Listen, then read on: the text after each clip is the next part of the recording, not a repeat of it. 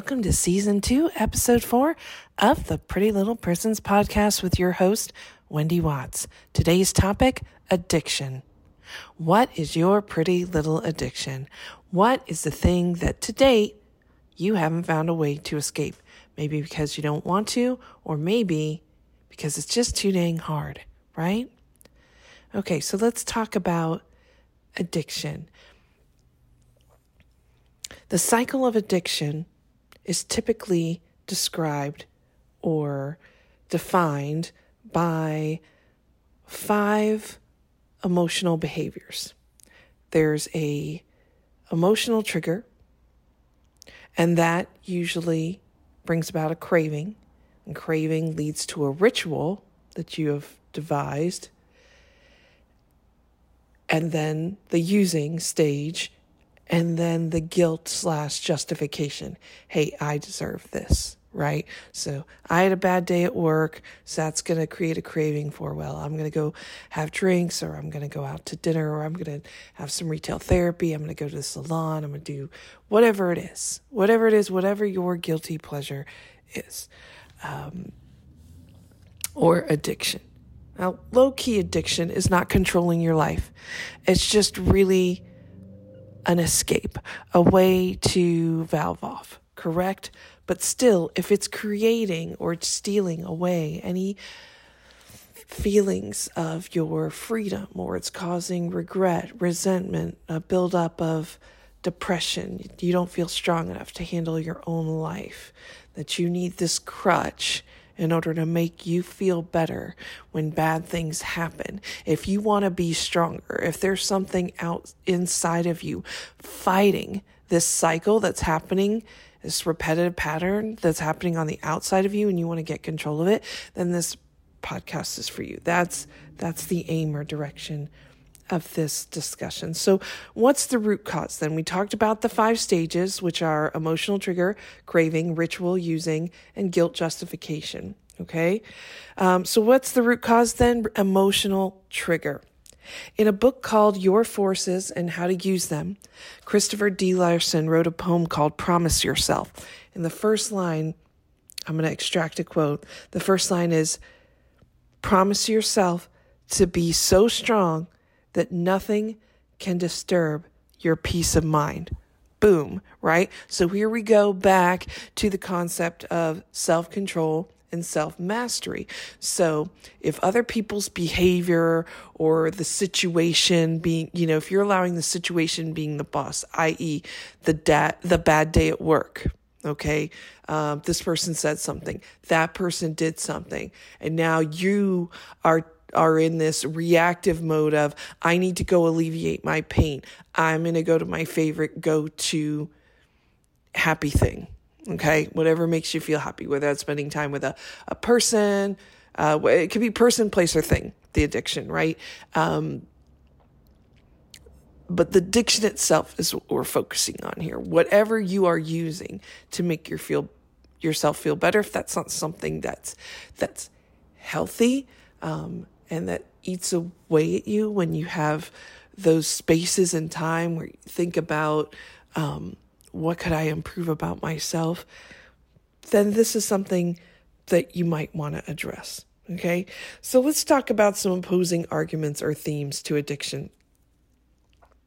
A lot of people who are just low key addicted, right? It's not controlling their life, it's not destroying their life. They they they're telling themselves, well, it's not harmful you know?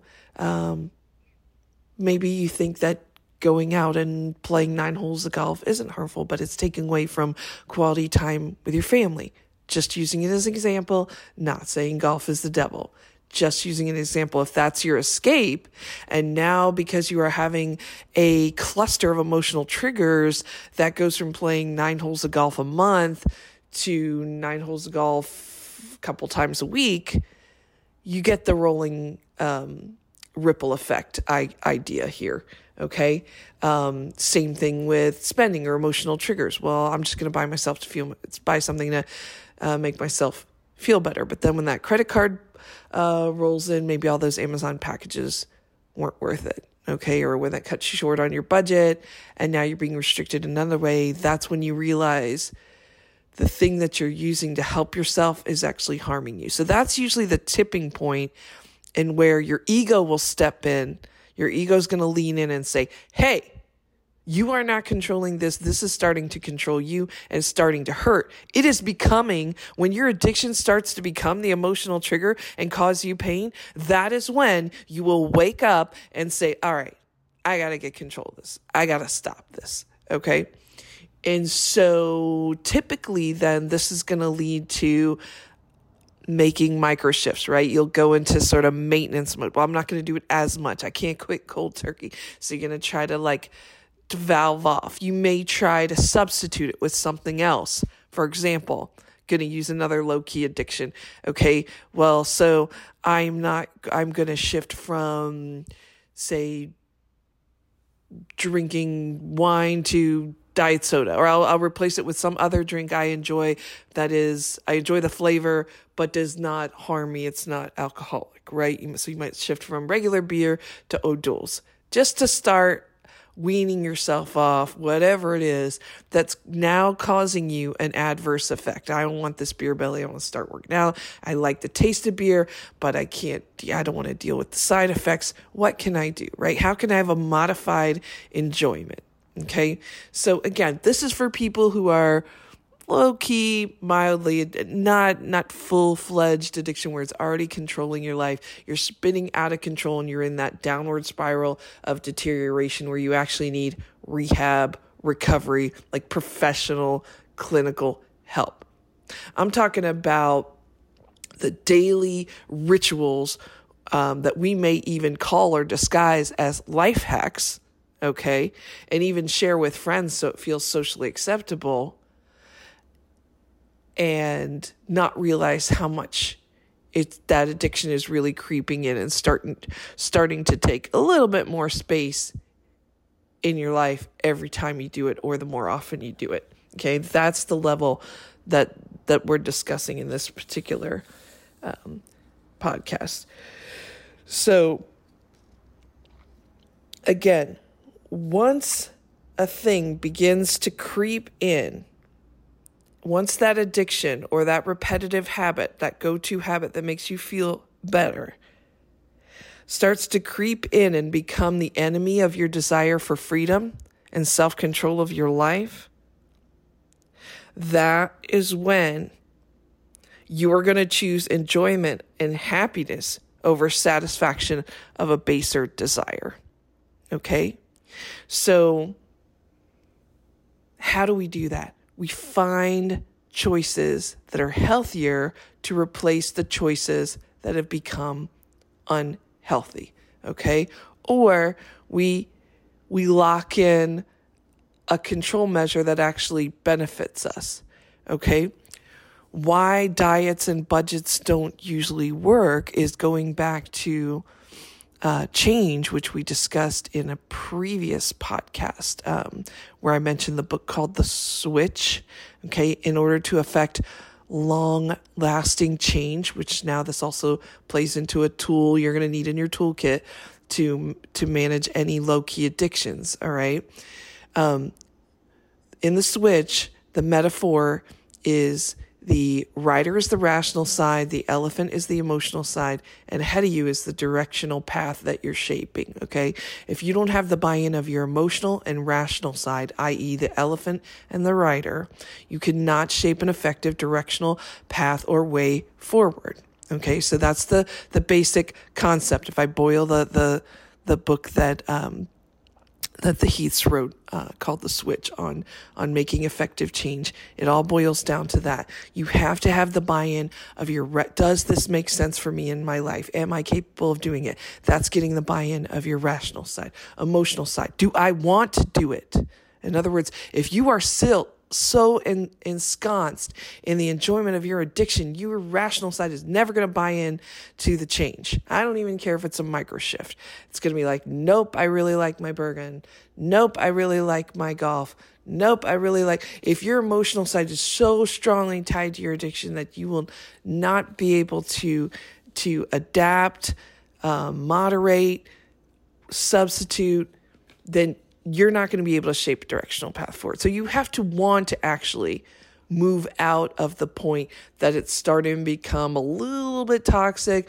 It's, it's starting to creep in and take over a little bit too much of your budget, or it's taking away from some area, uh, other area of your life, like quality time with your family, the amount of money you have left in your budget to pay your bills, um, a good night's sleep if it's it's drinking. You know, again, when it starts to eat away at the fabric of the rest of your life and make and start to make that toxic, that is when you are going to want to shift the pendulum back down to the lower end of the spectrum and say, "Hey, I choose this. It's not in control of me." All right. So, from a healthy mindset, um, a, a, a, logical person is going to realize when change is necessary, when change is desirable. But again, the key components to making long term effective change is getting the buy in from your own rational and emotional sides. Otherwise, you will never succeed in moving forward. So you got to kind of hack your own brain, hack your own life to get there.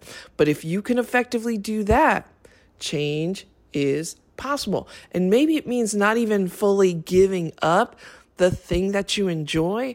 I'm not saying that's not healthy to have a hobby or we're talking about the point when it starts to cross over and become toxic that's when we would label it put it in the addiction category okay because now it's not just a some it's not just it's no longer just an option oh, I could do this, I could do that, I could do that. Okay, I could go to the mall, I could go play nine holes of golf, I could go play some tennis, I could go do this, this, this, this. Okay, fine. I could go have drinks with my friends, whatever. I'm talking about when it's no longer just an option, it's become your go to habit.